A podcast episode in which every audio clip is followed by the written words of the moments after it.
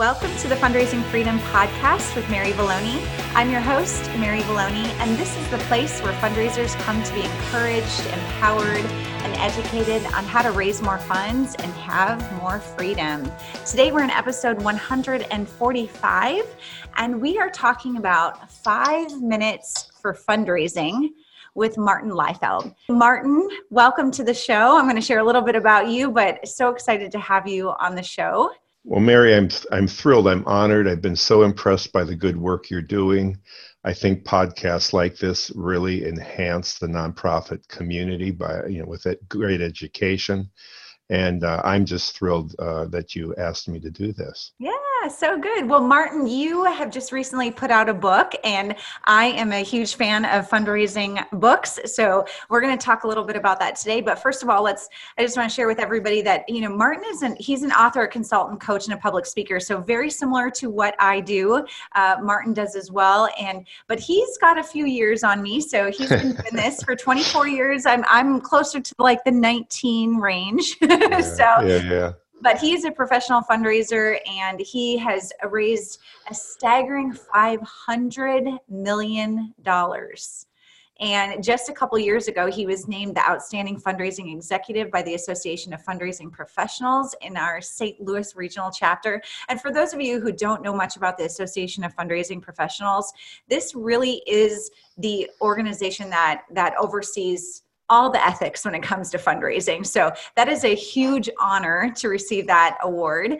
Um, he's also, you know, has a passion to serve. Martin has established, you know, of course, the resources that he has available. He'll be talking more about them today. He has worked in the university advancement space uh, here in the St. Louis area where I'm from. Uh, he worked in the advancement department uh, with the University of Missouri St. Louis, often referred to as UMSL. And he was there for 10 years. Uh, while he was there, he dramatically increased their fundraising to average over $26.4 million per year. Okay. So I wanted Martin to come and share just the wealth of information he has because I really do think that people when once you have the ability to hear about look at the kinds of dollars that are being raised, I think that it gives people the permission to raise whatever they need. So, welcome to the show, Martin. Well, thank you so much, Mary. Yeah, I mean, like $500 million is no uh, small chunk of change, huh? well, you know, the thing I, I do want to say, and I appreciate your gracious and, you know, too long introduction. But, I know, I love it. Yeah, yeah, I'm thrilled to be able to talk about a number like that. But two things about it. Number one, it, it's not the size.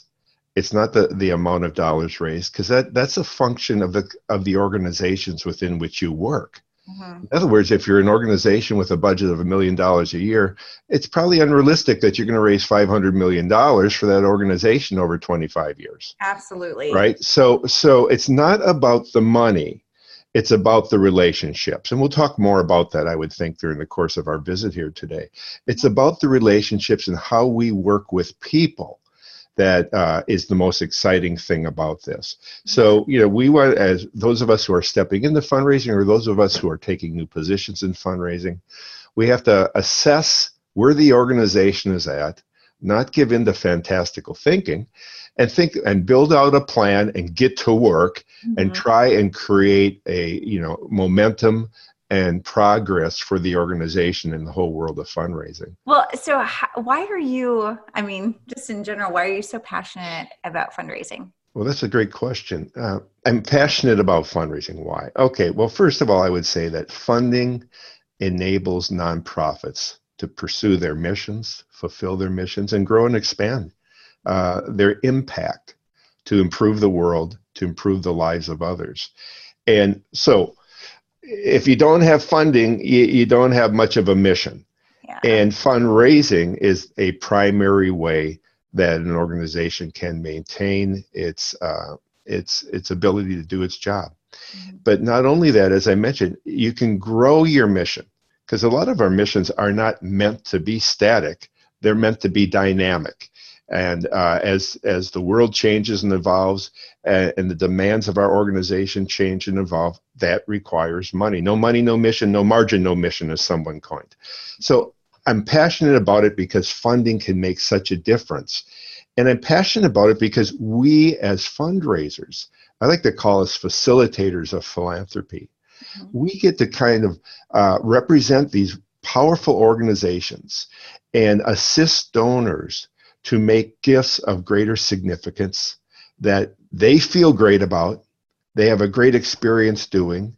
Uh, they get to take what's important to them, their passions, their purpose, and their resources, and invest them with what we represent to uh, do great things. Mm-hmm. I, that's exciting, and I'm passionate about working with people in that whole arena of, of making meaningful contributions, uh, both financially and with their talent and with their time, of course.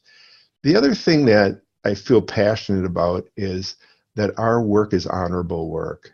Mm-hmm. And I, have said, you know, more than once over the years, any number of times, and usually, usually teasingly, a donor would say to no, another donor as I kind of entered into their space, "Uh oh, grab your billfold, close your purse. Here comes Martin. He's probably going to ask us for money."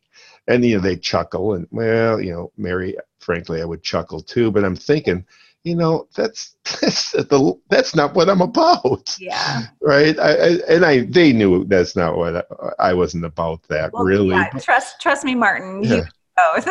So, yeah. common yeah. thing that we both hear and i'm sure fundraisers all over. Yeah, yeah. Experience that. It's but it's not like you say this isn't that's that's not what what your role is. So no, it, it's honorable work. It's really a vocation. I like to think of it as a vocation. It's almost a calling. Uh, it has a, a wonderful purpose. We get to develop our develop ourselves. We get to help donors develop themselves uh, as and grow as human beings by looking beyond themselves to the bigger world and, and contributing as best they can to improve it and uh, you know our labor is dignified. Yeah we get tired and and and disappointed. And you know, it's a roller coaster like many other positions that of that matter and have meaning. Uh, you know i i just can't say enough about this profession. Yeah And I love that you call, you know, call fundraisers facilitators of philanthropy. Gotta love that word.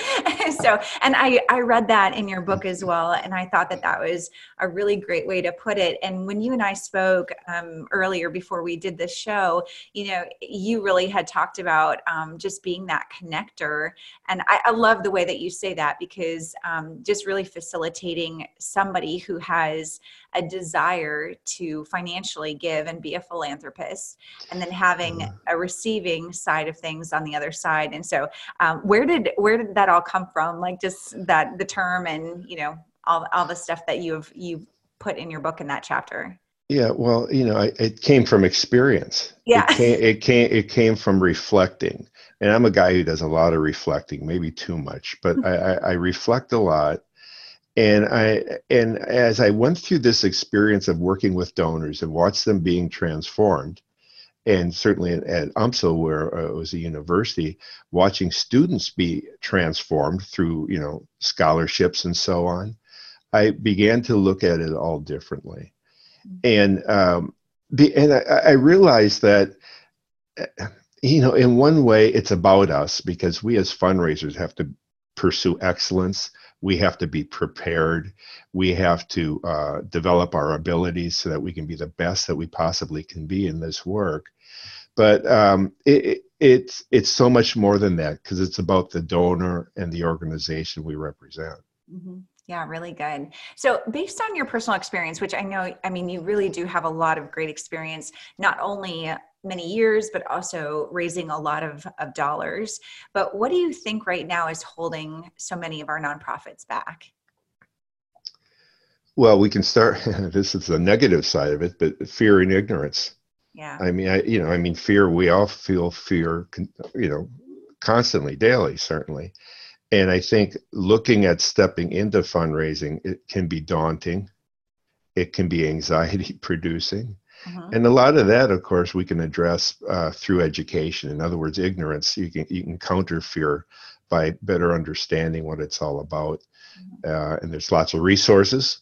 Uh, you are a provider of such resources, Mary. And so, um, so that's a part of. The other part of it is though that there has to be a commitment uh, to pursue major gifts. Mm-hmm. If you want to grow your organization and sustain it, you have to have major gifts as part of your um, your methods.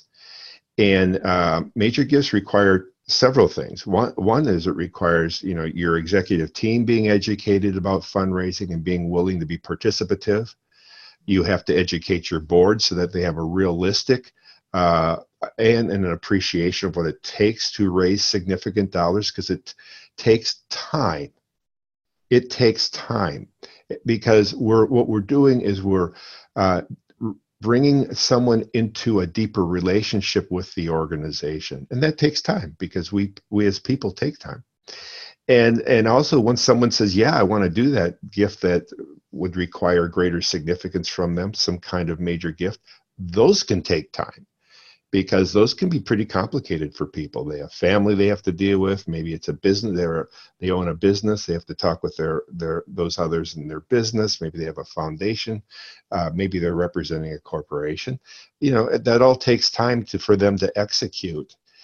The other dimension about commitment uh, to major gift fundraising and in order to grow our nonprofits is you have to be committed budget wise Mm-hmm. Uh, this, you know, this this isn't snake oil. I mean, this is this requires time. It requires energy, and that translates you, that you have to have be willing to spend money and spend money over time.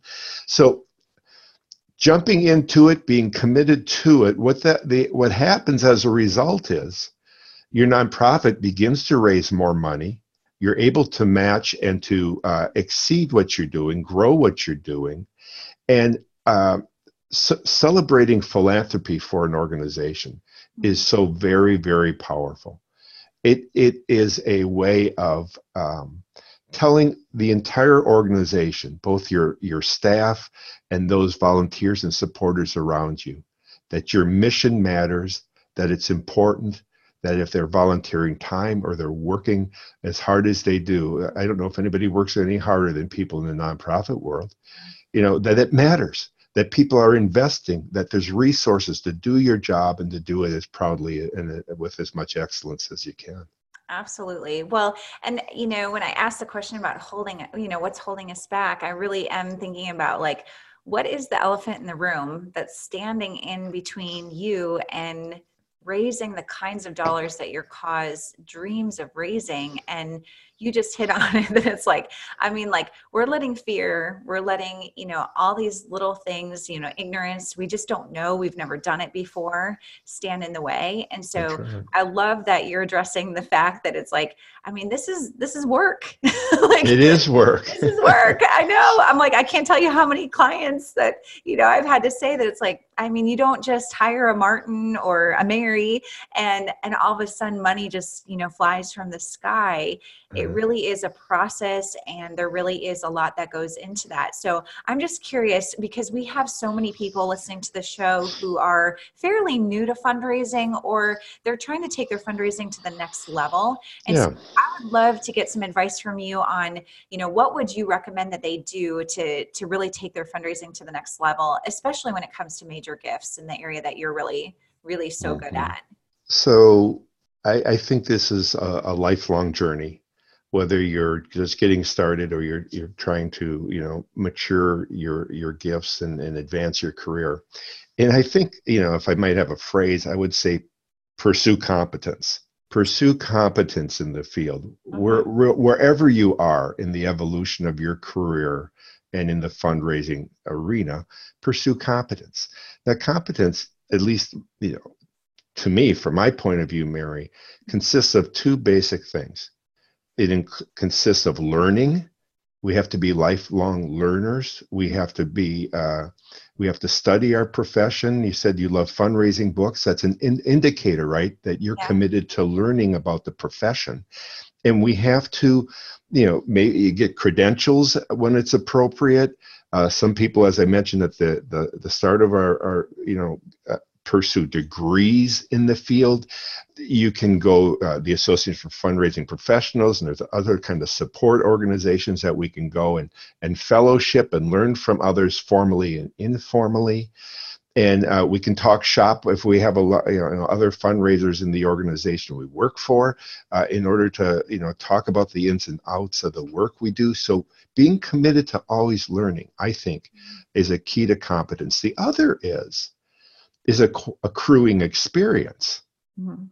So, you know, uh, you can be incredibly knowledgeable. I mean, you you could have your undergraduate degree in, in in fundraising and starting out. It doesn't mean you know what you're doing. In all due respect, yeah. because you what you do is it's through experience, which takes time. There's really no shortcuts to experience.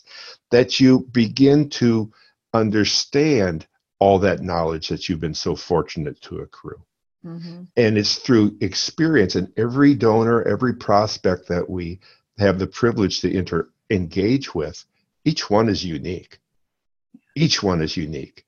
But what I found is over the course of time, as a student of philanthropy in the field, and as my experience continued to grow, uh, I became pretty competent and um, you know there, there's there's teaching out there that it takes 10,000 hours to be a master at something.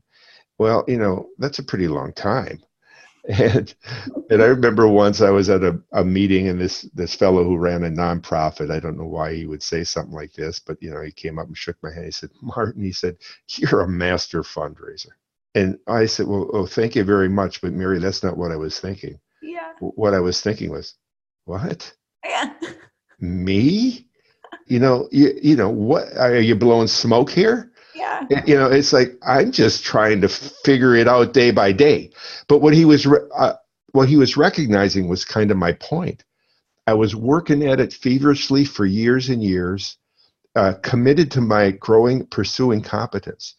And it was beginning to manifest in, itself in such a way with such clarity that someone would li- literally give me the kind of credit i didn't deserve so wherever you are, I think wherever one is in this journey, uh, starting out, considering it, uh, again, being in a position wanting to advance, expand your uh, your uh, activities and responsibilities in the profession, be committed to those two things.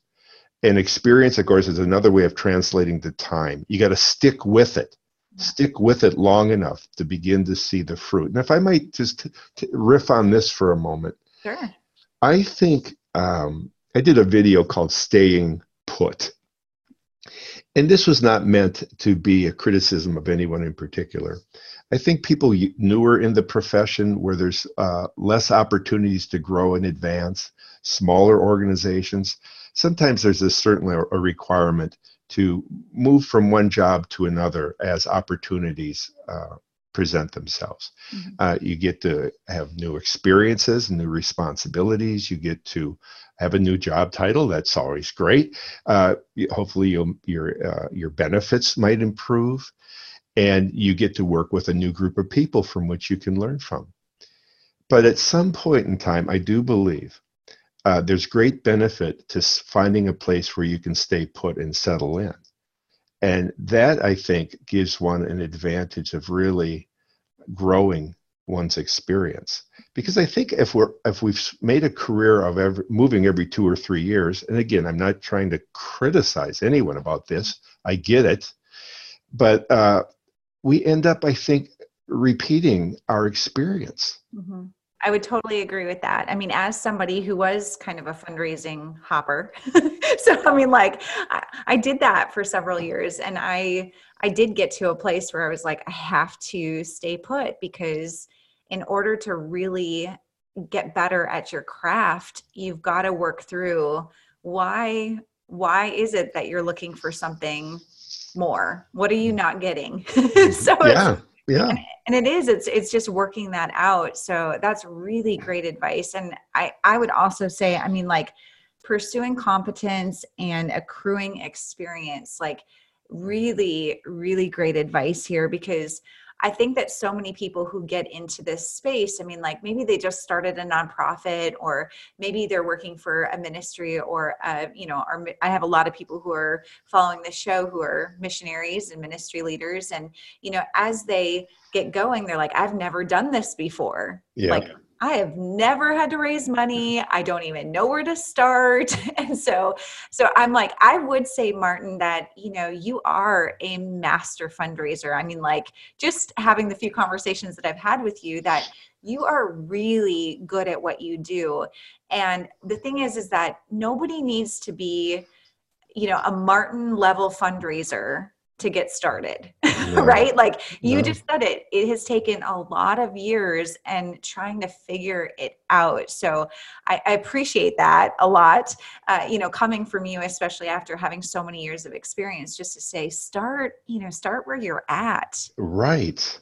And just get started. Just yeah. you know and you said something that really stuck with me when we were talking earlier is about how when you first started fundraising that you created a script and as you drove to your appointment you would run through that. And i'd love for you to share like what did you do? Because i mean i think sometimes people think like oh mary like you can just roll off the ask and it it sounds so comfortable and so easy. And i'm like yeah that is 18 19 years of repeating it and trying to find my mm. own like you know oh, how, how, do you say it where it feels authentic to you? So yeah. No i more I, about what you did. Yeah well in my first uh full-time fundraising uh, position, and I was responsible for developing a fundraising program for a large organization. First, I focused on getting the annual appeal working, and I hired someone to focus on grants because it was the kind of organization that could accrue resources through grants. And um, we we uh, brought in assistance to help us do this, but we we executed the first uh, comprehensive campaign for the organization and a lot of firsts that I was able to uh, be a part of. So what I would do, uh, eventually, I be, began to focus more and more on major gifts. And you know, I was 40, early 40s, so I had had plenty of professional experience and knew my way around the block in terms of relationship building. But I tell you what, I was scared. I mean, I was scared. Yeah. And so what I would do is you know, I, and I was working for an organization that covered uh, the 28 southernmost counties in Illinois, quite a spread. Mm-hmm. And, uh, you know, sometimes I'd have two hours in the car and so on. So I was always listening to, back in those days, cassette tapes on major gift fundraising. Mm-hmm. But I would also rehearse and I would, I would go, uh, I would think through how the visit was going to go. And I would, and I, I did this for 25 years, by the way. I would visualize it I would visualize it as I'm driving. I would visualize uh, the warm welcome, uh, the friendly conversation, the the positive nodding of the head, uh, the shaking hands at the end, and uh, as as they shut the door, they were smiling, and I would I was smiling. And then I would rehearse the actual sentence, you might say, if it was a solicitation visit. Uh, John and Mary. Um, would you consider a gift of $25,000, which you could pay over five years, in order to help um, the uh, our students get the education that uh, you, as you've described, you know uh, it, they deserve and should have? And so I would memorize it. I would say it, you know, a dozen, two dozen times, and I did that because it, you know, it, it helped me address my anxiety and fear Mm-hmm. And I came to find out as I began doing more and more of this that uh, if we're in their home, you know, the dog might start barking. Yeah. Um, they get a phone call. Uh, somebody knocks on the door. Uh, you know, uh, and if you're at a at an office, you know, variations on the theme that we, uh, or you know, they don't seem real happy about uh, my being there, although they welcomed me about, you know, they knew where it was headed and they began to look and, you know, kind of act con- uh, uh, conflicted, you know, leaning back, folding their arms and so on. Yeah. but by having that line memorized, I could, you know, John and Mary, blah, blah, blah, blah, blah. All I had to do is get John and Mary out and the rest of it would follow. And then we'd go from there. So now, if, if I might say one more thing. Yeah. So fast forward that to 20 some years later mm-hmm. uh, I would do the, the same thing. Mm-hmm. And, uh, and prepare extremely well. Uh, I, I am a, a supporter and um, at one point I had responsibility to oversee St. Louis Public Radio, which is our regional non uh, NPR affiliate. And um, and Tim Eby, the general manager, asked me this coming out of retirement, so to speak, to help him with a donor that I had had a long time relationship with. So, you know, I went to Tim's office on two occasions and talked through the call with him and with some of his other staff. And then we went and we executed it. And it was like textbook. And I don't mean that in a, a, a you know a silly way. Yeah. We had we had so prepared, and we knew the donors. Fortunately, I, we both knew them from different angles very well. That we were able to put together a call and guide them through this. It was over breakfast at a at a quiet setting in a restaurant, but walk them through this process solicitation process, and that was not threatening to them. They were receptive um, they actually m- made some comments that were great in terms of uh, how they were thinking about they could do the gift because they wanted to do the gift. Mm-hmm. And um, but you know we put the time in ahead of time. And Tim had asked me, Martin, would you ask for the gift? Mm-hmm. So so then. Uh, you know, it was nearby. It was about a five minute drive. Guess what I was doing as I was driving by? I was rehearsing yeah. because I, I, I've been in been in the work two dozen years, but the the same kind of uh, tension still arises in me. Yeah. So you know, so I, I, I go on about this, Mary, because folks, fear is nothing to be afraid of. And when someone says that they'll they'll visit with you, they understand ultimately that you are there to uh, represent an organization with a mission that matters. And they're at least curious about it. otherwise they would have t- turned down the appointment. Yeah. And, and nobody's going to bite you, you right. know, unless they have a wild dog and that never happened to me. Right. I know. I've never been bitten by a dog in all my years. Me neither but I will say, you know, Martin, thank you for sharing that because, you know, I do the same exact thing. And I, I think that mm. sometimes people think that all that fear and anxiety disappears after you've done something so many times. And and I think that it's just a reminder that when you are sitting across the table from somebody and you're inviting them to be a part of something that's really important to you, you're going to emotion is going to rise up in you like that That's is right and i think that you and i have over the years turned that maybe fearful or anxiety into like excitement and mm-hmm. you know opportunity and like mm-hmm. you said just back to being facilitators of philanthropy that it's like we have the opportunity to invite somebody to be a part of something that they never otherwise would be a part of. That's right. And that is exciting. And mm-hmm. so then the the oh, what am I going to say and how am I going to say it? It turns into a. It doesn't matter how you say it, just say it. you yeah, know, just gotcha. Just engage them, right? So right. Um, I I do want to spend some more time here, just because. Um, you have written a, really great book and i want to make sure that everybody gets a chance to just hear a little bit about what that is. And so you put out a book this this last year and it's called five minutes for fundraising. And you know i've done a lot of fundraising across the state of missouri but um, but for some reason i have only gotten a little bit of an opportunity to fundraise in the city of st louis so mm-hmm. I, I only had about a year where i got to fundraise here and of course i have clients from the area but um, but you have so many great people not only from st louis but across the country who have collaborated with you on this project and um, i'd love to hear just a little bit about what is the book and what can somebody uh, learn if they pick up a copy?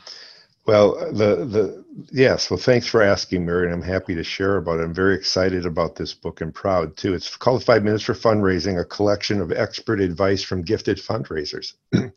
I called it Five Minutes for Fundraising because each chapter if you read at my pace is about five minutes mary you could probably read one in half that time two and a half three minutes but but i always thought you know it, it's a book that each chapter in one way stands on its own although it's linked of course uh, to, to the others. And um, it came out of as i mentioned earlier my video work. I realized that these videos were being watched by some but you know not everybody wants to watch a video. But a lot of people, unlike a video, you know, you can throw your book in your um, your uh, knapsack or you know in your briefcase and uh, or leave it in you know along next to your lazy boy and pick it up when you want. And in five minutes, you can gain some new insight. The other thing was um, I realized as I worked from the video material, well, you know, a, a five minute video doesn't translate into a whole lot of pages. Yeah and you know my objective in my my videos is never to be um, to present a, talk, a topic a to z it's more like noodling around a, a topic reflecting on t- something uh, as I mentioned, uh, reflecting on something I've been giving thought to uh, based upon my experience and you know discussions with others. and so I thought, well, uh, these chapters, as they were developing, need to be rounded out. So I went and recruited uh, both friends and made a lot of friends, uh, 26 collaborators. Awesome. And I would say every one of these, Mary, are experts uh, in the field of fundraising. And what, so I'll, I'll start off a chapter, and then one of the collaborators will will comment and they'll expand on the points. No one outright disagrees with my points, but they'll expand upon the points. Uh, they'll they'll have really interesting stories, you know, kind of the color commentary to a book, flesh and bones on on a chapter, and it's just made the book so much richer. Mm-hmm. So uh, I'm proud of the book. I'm proud that it, there's 27 of us that, uh, in one way, are authors of the book. And you know, just the logistics, by the way uh, someone can go to martinleifeld.com and I'll give them the, the book for 15% off. Mm-hmm. Uh, I'll autograph it and you know no postage and handling. Or they can go to Amazon and you know download it download it there or you know purchase the book there too. But um, you know, however it works for people. Well, yeah. and I love that so much of the conversation that we've had today, like, you know, facilitators of philanthropy and staying put and some of the other things that we talked about, those are all five minute you know increments that are in your book so you can you know of course read more about that and the number one question i think i always get is how much should we ask for so we got a chapter on that you know a section on that five minutes five minutes on that. And so just across the board, I, I like that you've tackled some good, you know, really good questions on, yeah. on fundraising and just giving people an opportunity to think further about it. Uh, right. So much when it comes to fundraising, I find uh, as I talk to people is that there's just not a whole lot of resources as far as training goes for right. people who are in fundraising. So that's why when I say I'm like, I love that you wrote a fundraising book. Um, that's also why I was driven to write one too. Is that there's so much that we can learn when when we're in this space of raising funds and engaging donors. So thank you for putting this book out there and for making it available uh, to to everybody who's listening here. So um, of course like you said martinleifeld.com uh, and you can get the details there. But um, but before we jump into that we'll talk more about how people can connect with you. But um, i you know this is the fundraising freedom podcast and you know i just think that there's something about freedom when it comes to fundraising. Mm-hmm. But I'm just curious uh, about what your take is on what your thoughts are on fundraising freedom. What does that mean to you? Yeah, well, first of all, I, it's a wonderful name, and um, it really got me thinking. Uh, when I think, well, when when have I experienced the greatest freedom? And I, almost in parentheses, I put the word joy, by the way, but fundraising freedom, and you know, just to go back to over time, accruing competence. Mm. With that came confidence. And confidence not meaning, you know, bravado or arrogance or, you know, insecurity, uh, exaggerating, you know, mm-hmm. my self self-worth, but confidence that that comes along with competence. Mm-hmm. And when one brings well, a character, virtuous character to bear with competence and confidence, and you're involved in this very wonderful, privileged, people engaging uh, service, it's like you're free indeed. I'm free indeed. People are free around me, they're honest with me. I'm able to be honest with them. I can draw upon all this experience I've had and what I've learned and accrued and be able to craft, you know, draw upon it in order to uh, try and bring benefit to the person across from me, the unique person that they are. And in that whole exchange, there's freedom because I've put the time in, you know, you might say, in order to get there. I earned that kind of freedom. Mm-hmm. And that feels, I don't know, that's a that's a joyful place to be. Yeah. Oh my gosh, that's so beautiful.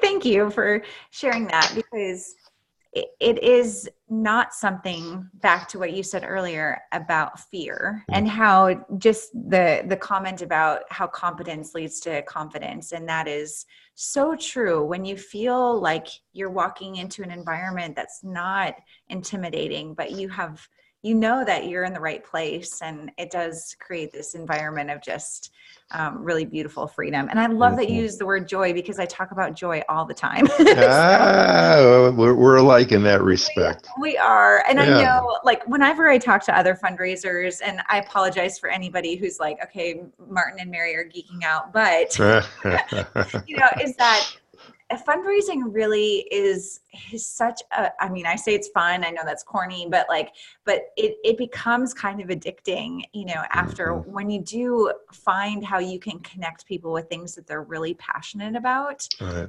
and i know that you find that same excitement around fundraising and i think that that's why people are like oh why would i ever want to be a fundraiser and then Mhm. you get in it and you're like this is really like this is good this is fun Right. stuff Right. so Oh yeah. Oh yeah. So it's such a it's such a gratifying profession. it, it is and especially when you work for a cause that you really do care about and i know Yeah. that everybody who's listening you know you have a cause that matters to you you've sacrificed a lot of your life i mean whether it's a nine to five job or it's an organization that you founded you are dedicated in a way that's like I mean, why would somebody else not want to come on board with that and be a part of it too? So, anyways, right. it's so good. But anyway, so when talking about connecting with you, what's the best way that somebody can connect with you? I know you mentioned your website. Uh, social, Mhm. is there a place on social media that you you like to hang out at? Well, uh, I, I I'm on LinkedIn. Uh, Mm-hmm. I have a large following there, Great. and uh, Facebook. We're working on growing the Facebook presence too. Uh, but somebody can just reach me at martin at martinleifeld.com.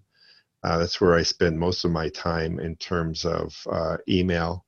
Okay. And, uh, you know, for me, I'm in a position right now in my life that if I had two words uh, that represent me, perhaps these two words could be it, and that is be helpful. Mhm. I want to be helpful. And uh, so if someone has a question or a concern or they're puzzling over an experience or thinking about whether to get into the profession or not, be happy to talk with them or exchange ideas, you know, through one of the social media uh, then avenues. I appreciate that. And what a what a great season to be in too, just to be in a Mm. place where just being able to help people along the way. And I want people to Mhm. know, so martinleifeld.com, uh, dot com, it's L-E-I-F-E-L-D.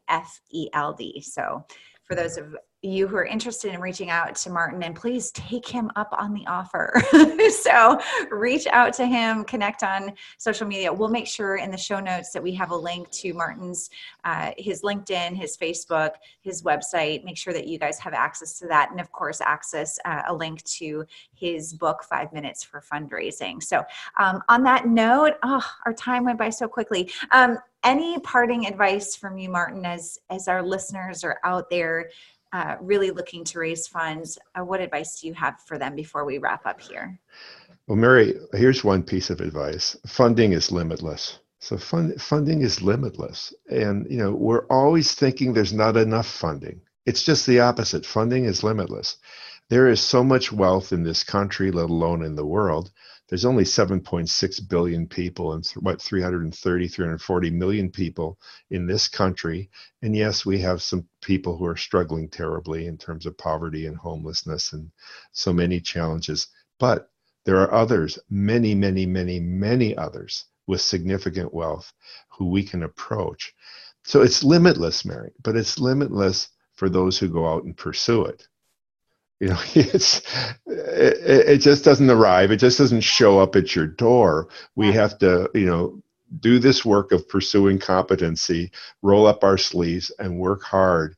And what we're going to find out, to our surprise, is there's a lot more resources available to our organization than we initially thought there could be.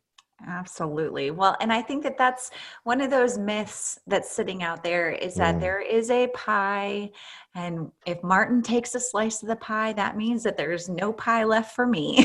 That's right. and that is a lie. You know, there are there are many pies, and I don't need to swim in Martin's pie, and he doesn't need my pie. so, That's right.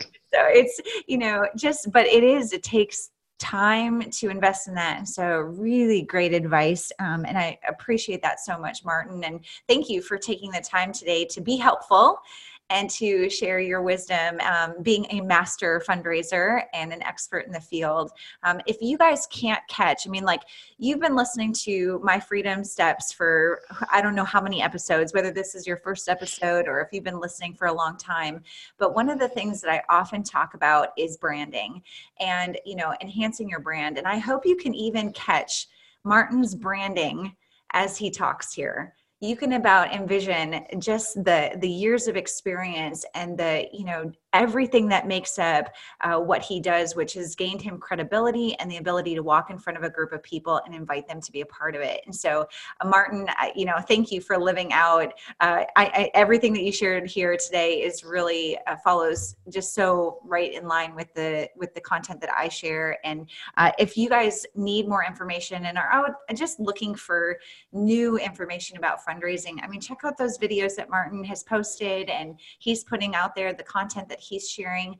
Uh, obviously, he cares a lot about the work that you're doing. And so, uh, thank you, Martin. Uh, appreciate it and look forward to staying connected as we continue the process of helping people raise more funds. So, on that note, thank you guys for being a part of the show and hope you guys have a great week. Let's go change the world one volunteer and one dollar at a time.